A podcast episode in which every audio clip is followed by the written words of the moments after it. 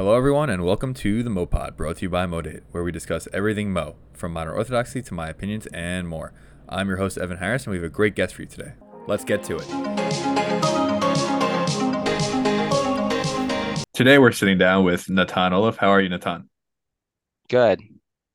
How are you so, doing? I'm I'm doing well. So, if you haven't seen yet, Natan Oliff recently got engaged to Shirah Isaacs, our third Modate engagement. But also, Natan Oliff is a good friend of mine. And so wanted to have you on the podcast to discuss all things being engaged, all things getting engaged, and just your journey to Israel. So before we do that, let's just talk about your background, where are you from, and how do we know each other? Yeah, sure. So um, I'm originally from uh, Skokie, a suburb of Chicago.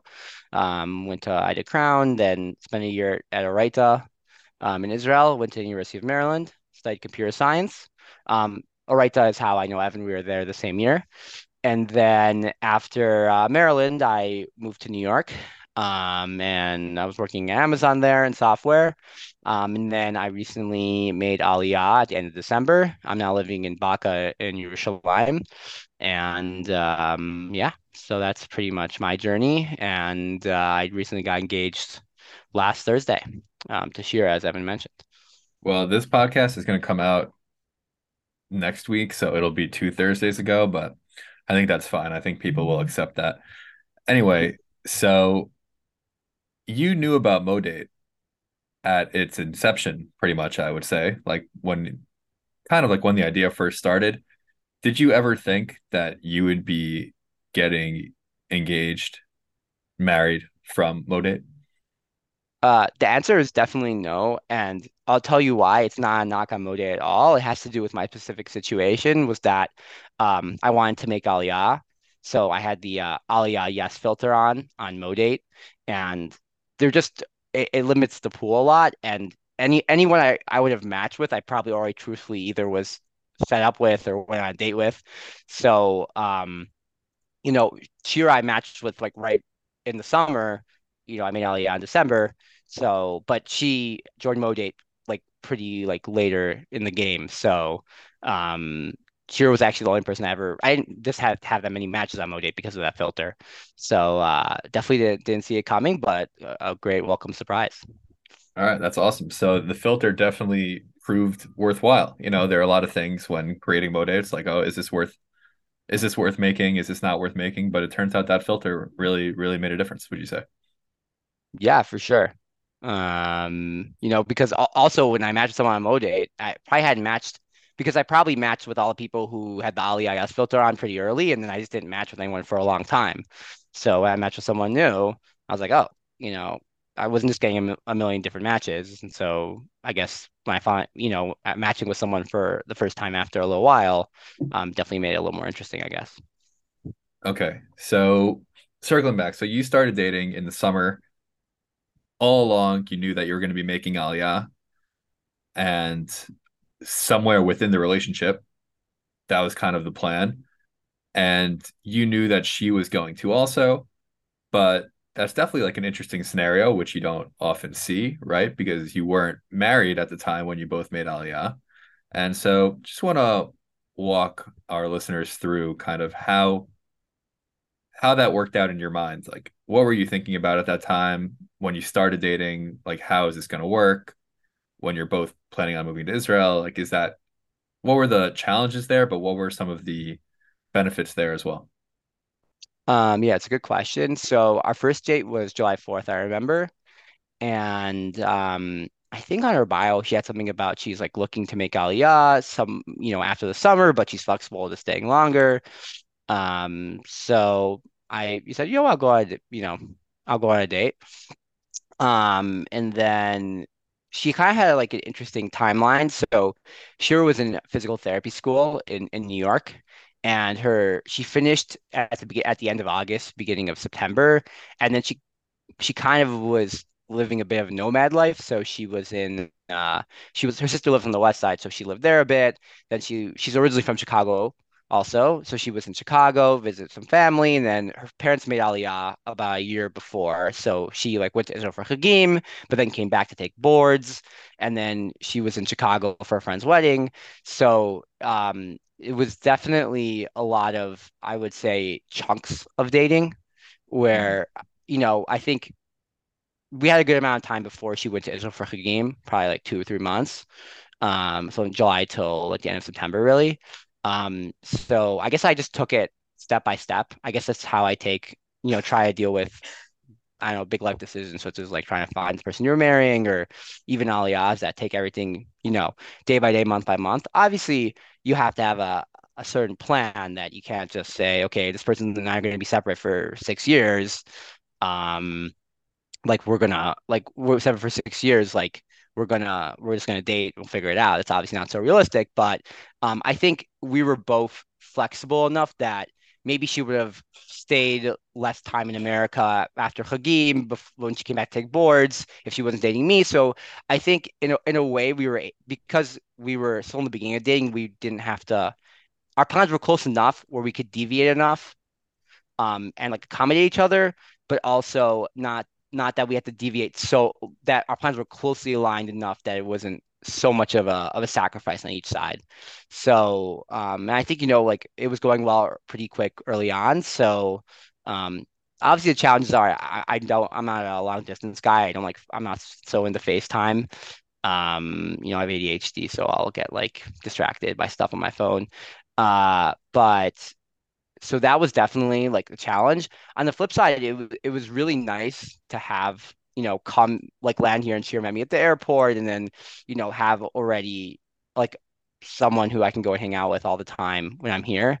Um, and definitely it is like a little little more of an intermediate stage where like we're not committed yet. I think someone asked like, why don't you just get married and make Aliyah? Well, I wasn't ready yet. So um, but I think taking everything, you know, a month at a time, like one step at a time was was the way to get through that.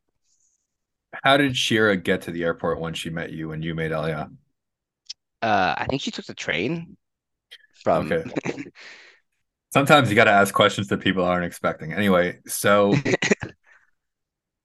that's a very it's a very interesting situation. It's a great story because obviously there's a happy ending, but just to get a little more personal for a second. So, me and you, you know, we were friendly in Orayta for sure, right? But we really became better better friends on the west side. And Yeah. a lot of that had to do with dating, right? And kind of like talking about our situations and just like, you know, what a lot of people don't realize. And we've talked about this on the podcast, but the concept of the shidduch crisis, you know, obviously it's very harmful, like the to the extent which it exists, and also just the idea of it. But people don't sometimes don't realize the harm it can even do to guys in the sense that if you put out the idea that it's just so easy for guys, and then there are guys that are not married at a time when they want to be, let's say, or are not in a relationship at a time when they want to be, then it's almost like a slap in the face. And, you know, there is this thing, idea, I guess, or just concept where, you know, a lot of guys don't necessarily discuss dating with their friends, uh, whether you want to attribute that to toxic masculinity or whatever. But, you know, it was nice. Masculinity. Yeah, yeah, whatever, whatever you want to call it. Uh, I just want to say it was nice to be able to talk to you and during that time. And it's also nice that we are now getting married within a month of each other. Yeah. Um, it's definitely um it's definitely nice to have. I think I think also partially um like the thing you're talking about, like that like people like the the pressures of dating and, and the shell crisis and all of that. Um is that I think I think also uh, David Bashevkin had like a pretty good he he had uh on 18Forty's podcast he was talking about also um he had like a period where he got married like relatively later um than he expected himself. And and he was saying one of the traps you can fall into is thinking like you know, oh, it's taking me so long to find a person. It must be because like I'm so good. I need to find like the perfect, like I, I deserve, you know, like such a good person. So it, it's almost like an oscillation between like why am I not finding anyone? uh, You know, I want to, and also, um, like also like oh, I, like this must mean that like I'm such a catch or something. And I, I think that um one of the ways that it's nice to have someone that's going through as you're saying, to have someone to talk to and to realize like you're not alone in the boat of like I think also is like when I was like figuring out things about engagement, like talking to friends also about how they like getting to that point about like whether they were ready yet, like and and a lot of friends who from the outside be like, oh, it was like such a like a linear course for them to get to like the point of being engaged or even dating in the first place. And it, it really isn't. So I mean, for some people it is. Like everyone has a different experience, but the the experience is totally different for tons of different people. And but there is like an underlying, I think, like a lot of like anxieties and struggles that people that most people go through. And it's nice to have someone to talk to about that. Um, I think like another parallel for me was like I was doing computer science in college, and it was definitely something um I struggle with. And I definitely had like other friends who were like struggling. I mean, I had like a group of friends who I always felt like were really smart and really good at it. And then I had like another friend who I remember was kind of like, oh, I guess I'm gonna do it, resign to it, whatever. I don't love it. And then I remember he was also on the West Side and we got dinner one time and he was like, telling me all about this job he was doing in, in software and he was so excited and I could tell. And I told him, I said, isn't this amazing? Remember when you complained to me about how like you you were like so resigned to like this fate of working in software and you weren't so excited and now like you're actually like you like it you're excited. So I think it's like really nice to have and also for me like I I also like had like my struggles with like software and computer science and I, I still go through it but to like I got to a point where I'm like yeah I like it as a career and overall it's good. And to like kind of like see to get to that point but have your peers once you get to that point is is definitely like an amazing thing um to see. For sure. So, tip number one coming out of this podcast is that find a peer who is going through something similar to you, and there always is one, and just talk about it. And it can definitely make things better. And once you accomplish something great, you know, it's going to be all the more so special when you have someone to share it with. yeah and just I just want to say like there are also people who like started dating when I started dating and they haven't found someone yet. So like me and Evan obviously have, but you know, everyone everyone has their own journey and own timeline and there's not, you know. So yeah, For sure. tip Yeah. two tip two, keep plug, you know, if, you know, keep plugging along, I guess. Yeah. Evan and I. Anyway, so you wanted to make Aliyah and you dated in the meantime. Uh, I'm sure we have some listeners, you know, maybe a handful, whatever it is, that also want to make Aliyah, but are nervous to do it alone. And they're like, okay, once I get married, I'll make Aliyah, but it's just taking more time than they expected. Or the opposite, where they're want to make Aliyah and they're for sure about that. And so they're saying, I'm not going to date now. I'm going to wait. I'm I'm going to wait to date what till I get to Israel, even if they're not planning on going for X months or a year or two. So you kind of bridged the gap there, right? And took took the middle road. Do you have any advice to either of those types of people? Um, it's hard to say because I think ev everyone like really has, you know, their own journey. Um, I think because my, you know, like again, like no one's a hundred percent perfect in their like I was like trying to only date people who made Aliyah. Like I didn't who wanted to make Aliyah. I didn't necessarily only date people who want who who made Aliyah. Like depends on the situation, but I tried to.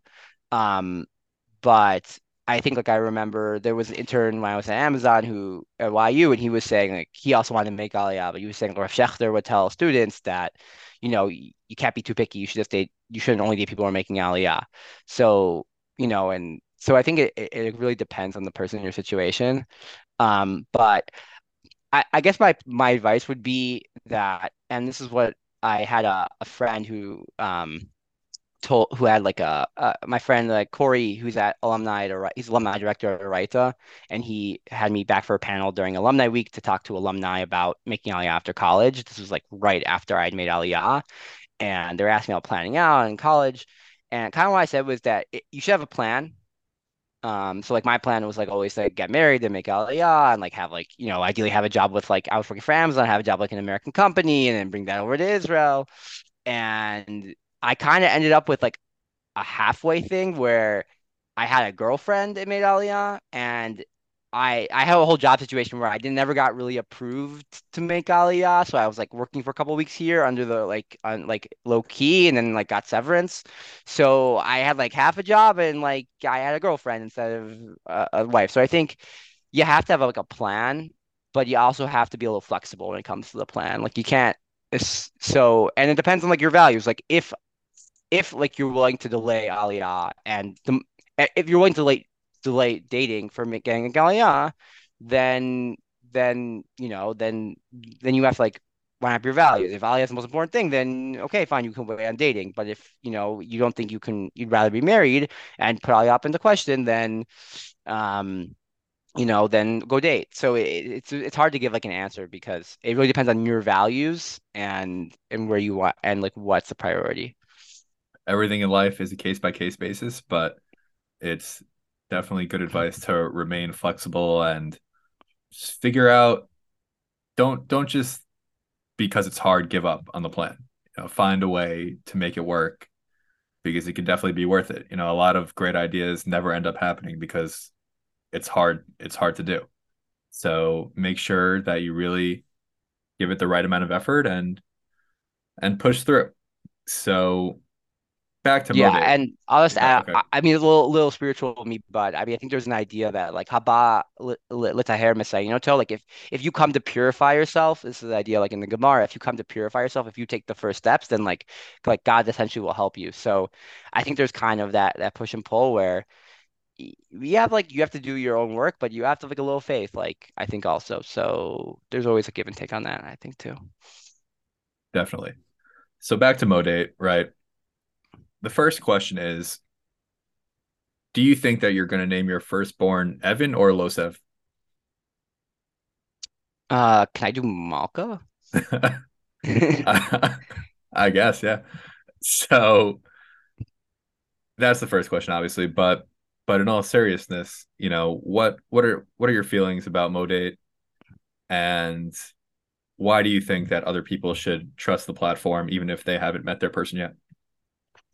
Um, I mean, I think I think Modate's good because it, it kind of gives you like I would say the best of both worlds in sense of like some of the more modern dating apps. There's like kind of like what they the positives they offer are kind of uh like an easy access. You it's not so bureaucratic, but the downsides are that it's almost like psychologically impairing. There's a there's like a there's a great podcast I, I think Freakonomics podcast about Trader Joe's and their main is their main thesis is that the reason Trader Joe's is so successful is because they give you one or two of each thing and it's not overwhelming. Like too many options actually is bad.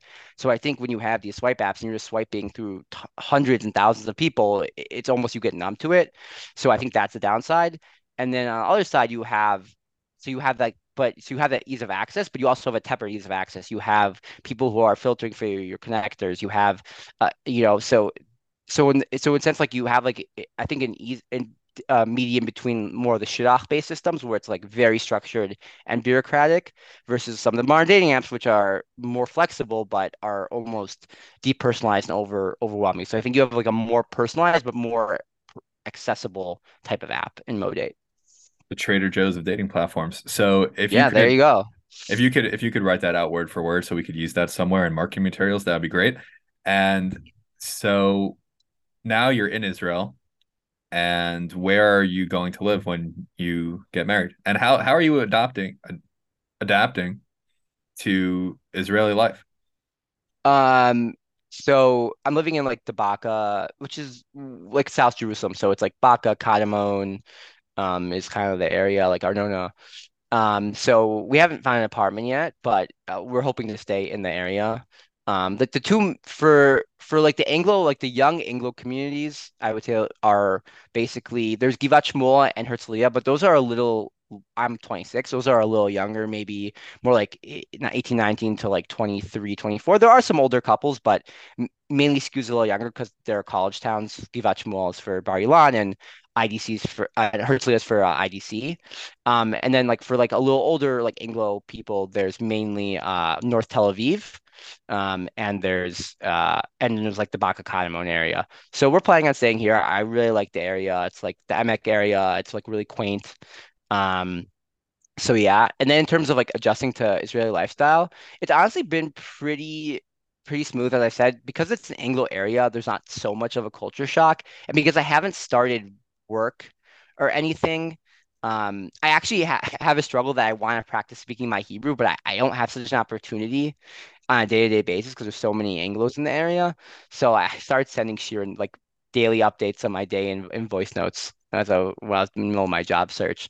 Um, but I think that might change a bit once I start um, you know, going into work and interacting kind of like more with like you know other people outside of the Anglo bubble here.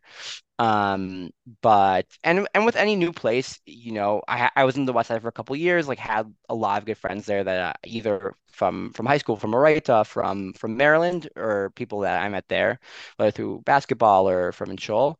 And so, you know, here I, I have friends also from high school and from, you know, from also from a right and places, but you know, there are also people I haven't been around consistently since, you know, either my year in Israel or high school. So it's been, you know, a while. So, um, but also I like very, very good roommates. Shout out to Daniel Geller and Ari Gertner. They've been really great. Um, and so and again, having Shirah here was a huge, huge plus. Um, so you know, I'm slowly, you know, integrating, and overall, it's been good. Okay, very nice. And how long did it take you to get used to using the word Anglo over and over? I would say, um, it's a good question. I don't know. Um, I feel even when you talk about making Aliyah, they say it's like the Anglo areas. Um, I think that the Aliyah rates from uh, places such as like England, South Africa, Australia are, are very high. So there's definitely a, a bigger, a strong portion of non-American English speakers here. Okay. And do you identify with America still, or mostly just as an Anglo? Um, it's a good question. I think I don't know. I, th I think I definitely identify with with America because I feel like I don't have one of those cool accents. But that also might be very American centric, where someone from from Australia might be like, well, the Americans have like a good accent. So I don't know. I feel I feel like also I would say that um, America is so much larger than any other like diaspora community where America I mean, not America's one community, but I think America has six or seven million Jews, and then England has like 200,000, and Australia. I mean, they also like it's just so much bigger that there's such an infrastructure in America that I think it, it's like from from Yeshiva League, from from colleges, from Shabbaton and stuff like that. That um, there's not so much overlap with the other Anglo communities. So um, I would say I think American more. Okay, very nice. And do you have any questions for me before we get into the Mopod lightning round? Um, if you could make Aliyah, where what city would you live in? I don't. I mean, may, maybe Tel Aviv. I think, mm. like, either Yerushalayim or Tel Aviv. I mean, it's a pretty mainstream answer, I guess. But um, I think just at this stage of life, probably Tel Aviv. But I'm I'm also not planning on. Okay, so, and and who do you think is the favorite to win the NBA championship right now? The Denver Nuggets. I mean, we're recording this on Wednesday, May 10th, but mm. I actually have been updating a pie chart nightly with my percentages of who I think will win the NBA championships, considering that this is quite the crazy year. Mm-hmm. So I've been doing that on a nightly basis. If you want that to be forwarded to you, let me know. Okay. And right right now, my biggest my biggest slice is the Denver Nuggets. Interesting. Who yeah, they're playing think? really well. I think the winner of the Celtics of the Celtics Sixers series right now, the Sixers are up three two, but um, it is a very wide open field. It's interesting playoffs.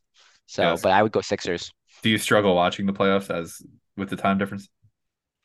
I don't. I don't really watch. Um, there have been a couple times when, like, if I woke up a bit early, I'd watch the end of like one of the West Coast games or on the Sunday Saturday games. Mm-hmm. But I mean, I'm just I, I'm not connected to any specific team that I'm gonna wake up at 3 a.m. to watch.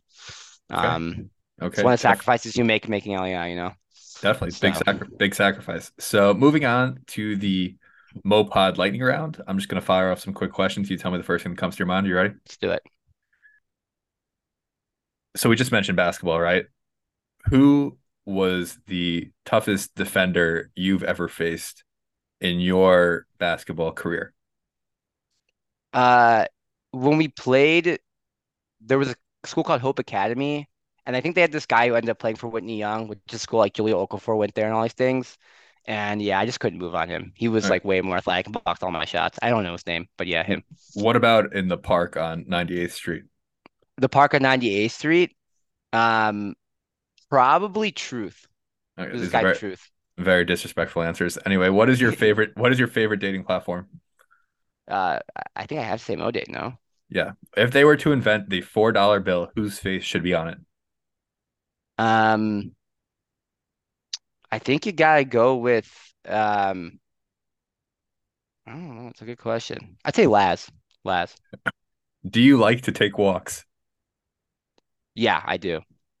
How long of walks? I would say 20 to 30 minutes. Depends. Am I, am I walking with my mom during COVID? Then like an hour and a half. She's got like update me on the entire like midwives episode. Okay. Would you rather wear a sweatshirt every day for the rest of your life or never see another sweatshirt? Uh, I think never see another sweatshirt because you can always go with the coat or Okay. jacket. Very nice. Thank you, Natan Oliff, for coming on the Mopod and Mazel Tov. Anything else you want our listeners to know before we sign off? Obviously, pump the volume. Pump the volume.